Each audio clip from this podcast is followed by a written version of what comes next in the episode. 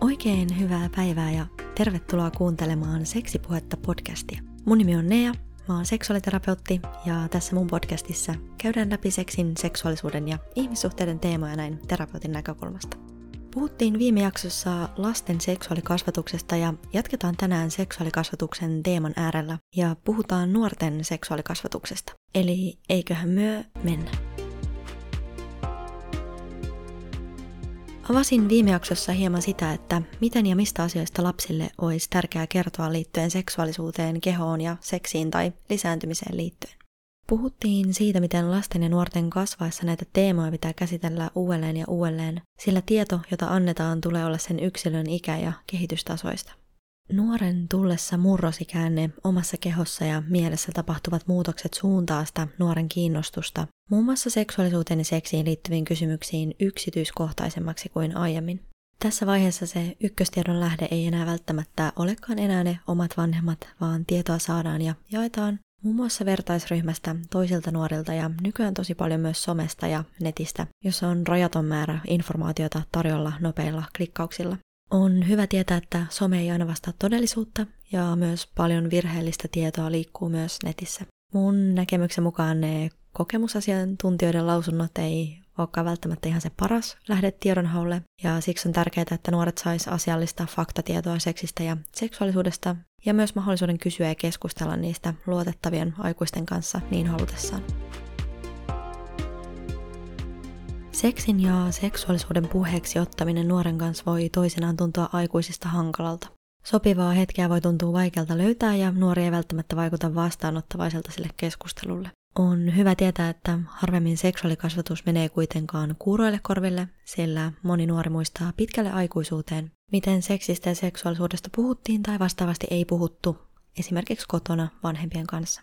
On siis tärkeää luoda nuorelle mahdollisuus keskusteluun ja tarjota asianmukaista tietoa ja tukea seksuaalisuudesta, seksistä ja ehkäisystä.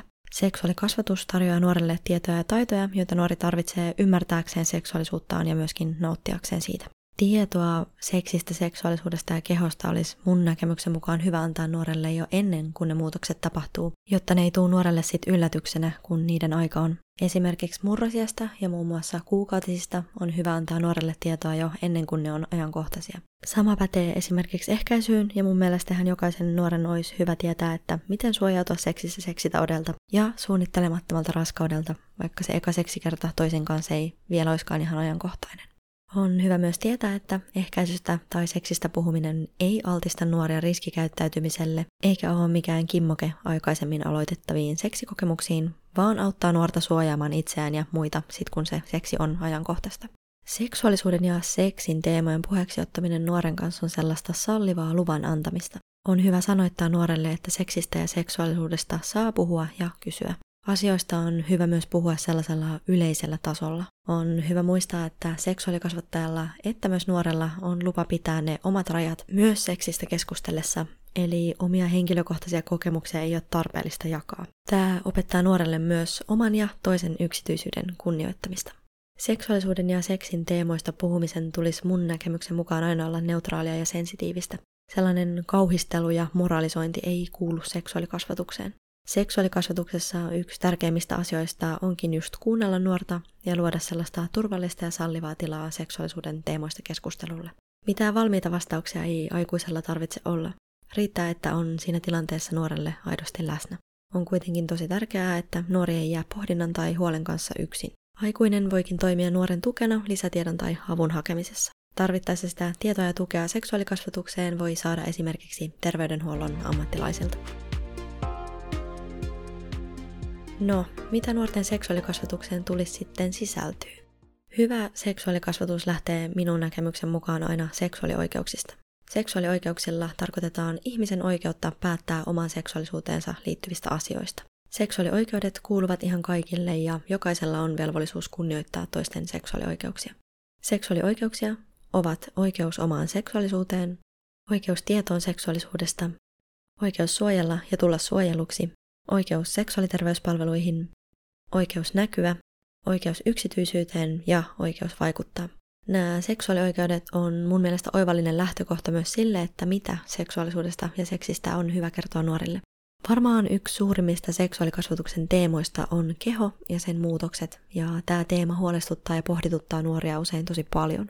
Nuoret on myös tosi alttiita ryhmään kuuluvuuden tai kuulumattomuuden tunteille, ja ne tuntosarvet onkin erityisen herkistyneet sen suhteen, että mitä muut ihmiset nuoresta mahdollisesti ajattelee. Usein nuoret pohtii ja huolehtiikin siitä, että onko he ns. normaaleja ja tavallisia ja kelpaavia tai riittäviä. Sellainen epävarmuus värittääkin usein nuoruuden ikävaihetta ja se on ihan täysin tavallinen osa sitä kehitystä. Seksuaalikasvatuksen tehtävä on tarjota tukea näihin nuoren pohdintoihin ja huoliin, ja myös normalisoida erilaisia kehoja ja niissä tapahtuvia muutoksia ja tuntemuksia, kuten esimerkiksi vaikka tahattomia kiihottumisia, jotka on aivan tosi tavallisia nuoruudessa. Jokainen nuori on yksilö ja kehittyy ja kasvaa omaa tahtiaan, eikä sitä omaa kehitystään voi mitenkään vauhdittaa. Kehon ja mielen muutokset voi herättää nuorissa monenlaisia tunteita. Näiden kehon muutosten ja niiden heräilevien seksuaalisten tunteiden hyväksymistä ja ymmärtämistä voi nuorilla edesauttaa muun muassa läheisten tuki ja arvostava suhtautuminen nuoreen ja myöskin nuoren yksityisyyden kunnioittaminen. Nuoruudessa ne ekat seurustelukokemukset ja myös ihastumiset sekä niiden mukanaan toisinaan tuomat sydänsurut kuuluu usein kuvioihin. Näissä korostuu jo ne lapsuudessa opitut sosiaaliset taidot sekä myöskin tunnetaidot. Seksuaalikasvatuksessa on mun mielestä tärkeää, että nuoren tunteita tai kokemuksia ei mitätöidä silleen lohdutukseksi paketoituna. Et voi kuule, kun isoksi kasvat, niin sitten ne huolet vasta suuria onkin, tai vaikka, että no, kyllä meressä riittää kaloja. Nuoren pettymykset ja suuret tunteet on täysin valideja ja nuorelle todellisia siinä hetkessä, vaikka kyse olisikin jostain lyhyestä seurustelusuhteesta tai aikuisen silmiin ns. pienestä asiasta. Aikuisen tehtävä onkin toimia tukena ja turvana näissä tilanteissa. Kaikenlaiset tunteet on ok ja sallittuja. Nuori on hyvä ohjata hakemaan keskusteluapua matalalla kynnyksellä, jos aikuisista tuntuu, että ne omat keinot ei enää riitä. Esimerkiksi monet järjestöt tarjoavat keskusteluapua ja tukea myös verkossa anonyymisti nuorille. Nuorten aivot kehittyvät myöhemmin kuin ulkoiset fyysiset murrosien mukanaan tuomat muutokset, sillä aivot kehittyvät pitkälle aikuisuuteen. Sellainen nuoruuden impulsiivinen käytös, riskinotto ja osittainen kykenemättömyys asettua toisen ihmisen asemaan kertovat aivojen kehityksen lainausmerkeissä keskeneräisyydestä. Nuoruuden seksuaalikehitykseen kuuluu usein itsenäistyminen, kokeilun halu sekä oman kodin ja arvojen kyseenalaistaminen ja myös kritisointi. On hyvä tietää, että sellainen nuorten NS-sekoilu ja kapinointi on osa sitä tavallista kehitystä. Seksuaalikasvatuksen tehtävä on tarjota tietoja ja taitoja sekä myös rajojen asettamista, jotka tuo sit turvaa nuorelle, että kaikesta siitä rimpuilusta huolimatta nuori on hyväksytty ja rakastettu just sellaisena kuin on. Näissä nuoruuden riskinottotilanteissakin, niin jos ne peruspalikat on iskostettu yksilön mieleen, voi auttaa sitten välttymään niiltä pahemmilta riskeiltä ja sitten myöskin niitä mahdollisesti seuraavista ikävistä seurauksista. Järjestelmällinen seksuaalikasvatus ihan sieltä lapsesta asti ja se, että asioista voidaan puhua niiden oikealla nimillä, voisit madaltaa kynnystä nuorelle myös hakea apua ja tukea silloin, kun sitä tarvii. Eli jo siellä lapsuudessa aloitettu asianmukainen seksuaalikasvatus helpottaa mun näkemyksen mukaan myös näiden teemojen äärellä pyörimistä myös sit niissä nuoruuden kipuilujen hetkissä. Yksi pääteema seksuaalikasvatuksessa on toki varmasti myös kaikille tuttu ehkäisyn teema. Ehkäisykasvatuksessa on mun näkemyksen mukaan kyse pitkälti asennekasvatuksesta. Nuoria onkin hyvä kannustaa suojaamaan omaa sekä toisen kehoa ja seksuaaliterveyttä. Kuten tiedämme, niin kondomi on ainoa ehkäisyväline, joka suojaa sekä seksitaudelta että suunnittelemattomalta raskaudelta. Kondomin lisäksi suuseksisuoja suojaa seksitaudelta suuseksissä. Ehkäisyvaihtoehdoista nuoren voi ohjata keskustelemaan esimerkiksi terveydenhuoltoon. Muun muassa kouluterveydenhuollosta nuori voidaan ohjata sitten lääkäriin tai ehkäisyneuvolaan saamaan lisätietoja ehkäisystä. Suojaamattomaan seksiin voi liittyä seksitaudin riski. Nuoren on hyvä tietää, että seksitaudit voi usein olla oireettomia. Seksitaudeissa ei ole mitään hävettävää, mutta on tärkeää, että mahdollinen tartunta tulee hoidetuksi. Seksitautitesteihin voi niin ikään hakeutua oman kunnan terveyskeskuksen kautta. Nuorten kohdalla seksiä toisten kanssa aloitellessa korostuu siis erityisesti itsensä suojaaminen, joka sisältää ehkäisyn lisäksi myös ne omat rajat ja suostumuksen. Nuoren on hyvä tietää, että toisen painostaminen seksiin ei ole koskaan ok ja että seksistä voi kieltäytyä ihan missä vaiheessa tahansa. Seksiin ja seksuaalisiin tekoihin tarvitaan aina myös kaikkien siihen osallistuvien suostumus. Suostumus on siis asia, jota tarvitaan jokaisessa seksiteossa toisen tai toisten henkilöiden kanssa. Esimerkiksi kondomin käytöstä on aina keskusteltava seksikumppanin kanssa. Kondomia ei saa koskaan ottaa pois kesken seksin ilman seksikumppanin suostumusta. Erilaisten seksitekojen suostumuksellisuus on käytännössä puhumista siitä, mitä haluaa ja mitä taas ei. On ihan jokaisen velvollisuus kunnioittaa toisen rajoja ja kehon itsemääräysvaltaa. On tärkeää muistaa, että suostumustaan ei voi antaa nukkuva, huonovointinen, kovasti päihtynyt tai sammunut henkilö. Nuorelle on hyvä sanottaa, että seksiin ei koskaan tule ryhtyä vain toisen mieliksi. Omista rajoista on tärkeää pitää kiinni ja tehdä seksissä vaan sellaisia asioita, jotka tuntuu hyvältä. Omaan seksuaalisuuteen ja nautintoon onkin hyvä tutustua kaikessa rauhassa. Itsensä suojaamiseen liittyy vahvasti myös häirinnän teema, joka on somen myötä saanut valitettavasti ihan uusia ulottuvuuksia. Seksuaalikasvatuksessa on mun mielestä hyvä tuoda esiin myös nuorille, että mitä häirintä on, miten sitä voi tunnistaa ja ennen kaikkea, että koettuun häirintään on saatavilla apua. Nostaisin ehkä tässä yhteydessä esiin esimerkiksi groomingin, jolla tarkoitetaan internetin välityksellä tapahtuvaa lapsen tai nuoren houkutteluprosessia, jonka seurauksena hyväksikäyttäjä pystyy houkuttelemaan lapsen tai nuoren seksuaalisiin tekoihin. Suurin osa groomingin syyllistyvistä on aikuisia.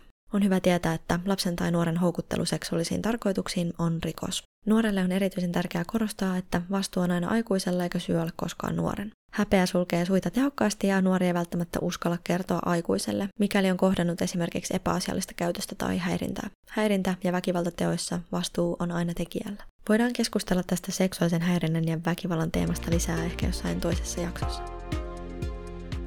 Kolmas tärkeä seksuaalikasvatuksen teema on mun mielestä seksuaalisuuden, seksin ja sukupuolen moninaisuus. Nuoruuden seksuaalikehitykseen kuuluu usein se oman seksuaalisen identiteetin pohdinta ja myöskin kirkastuminen. Mitä enemmän nuorella on tietoa siitä nuoruuteen kuuluvasta epävarmuudesta ja oman identiteetin etsinnästä sekä myös seksuaalisuuden moninaisuudesta, sitä vähemmän hän sitten hämmentyy tai ahdistuu niistä omista tunteista tai esimerkiksi kiinnostuksen kohteista. Tämän takia olisi hyvä, että nuorella on tietoa ja esimerkiksi sanat tai termit seksuaalisuuden ja sukupuolen moninaisuudelle. Se, että tietää, mistä on ns. kyse, voi helpottaa sitä identiteetin hahmottamista, sillä asioita on usein helpompi ymmärtää ja käsittää, kun tuntemuksille ja kokemuksille on sanat. Seksuaalikasvatuksen näkökulmasta mä näkisin, että tärkeintä tässä moninaisuuden teemassa olisi se, että aikuinen ei olettaisi. Eli olisi tärkeää, että aikuinen ei esimerkiksi oleta nuoren sukupuolta tai seksuaalista suuntautumista, vaan nuoren on hyvä antaa itse kertoa, mitä termiä haluaa esimerkiksi itsestään ja mahdollisesta seurustelukumppanista tai kumppaneistaan käyttää. Konkreettinen esimerkki tällaisesta sensitiivisestä ja moninaisuuden huomioivasta kielenkäytöstä seksuaalikasvatuksessa voisi olla esimerkiksi se, että mieluummin käytetään termiä kumppani tai seurustelukumppani kuin tyttö- tai poikaystävä. Tai että ehkäisystä puhuttaessa puhutaan raskauden ja tai seksitautien ehkäisystä, koska kaikilla ei ole tarvetta sen kumppanin kanssa raskauden ehkäisylle, ja että nuorilla on tietoa myös, että miten suojautua moninaisissa seksitavoissa, koska kaikilla se yhdyntä ei kuulu siihen omaan seksielämään. Olisi tärkeää muistaa myös, että nuorella, kuten ihan jokaisella ikään katsomatta, on lupa määritellä itse sukupuolensa ja seksuaalisuutensa. On erityisen tärkeää, että nuori kokee tulevansa hyväksytyksi juuri sellaisena kuin on. Tämän jakson harjoituksena pohditaan jälleen muutamia kysymyksiä. Mä luettelen sulle kohta muutaman kysymyksen pohdittavaksi, ja niitä pohtiessa on hyvä kysyä itseltään, miksi ajattelen tästä näin, mistä arvoni ja ajatukseni kumpuavat.